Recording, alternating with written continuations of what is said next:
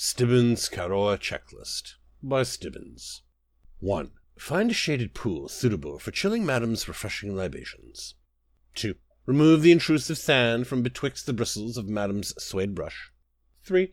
Read an improving book about Madame's current endeavors. Perhaps that one about the mystery of gargoyles that was recommended by the haberdasher in Aline's stand. 4. Remind Madame when she complains of the desert sun that she has an ample selection of parasols in the miscellany trunk. 5.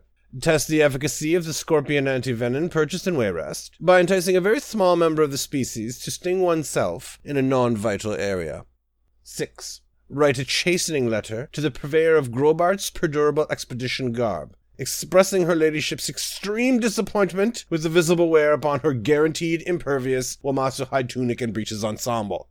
7. Surreptitiously check our guide's knucklebones for evidence of tampering. His luck at play is truly beyond the credible.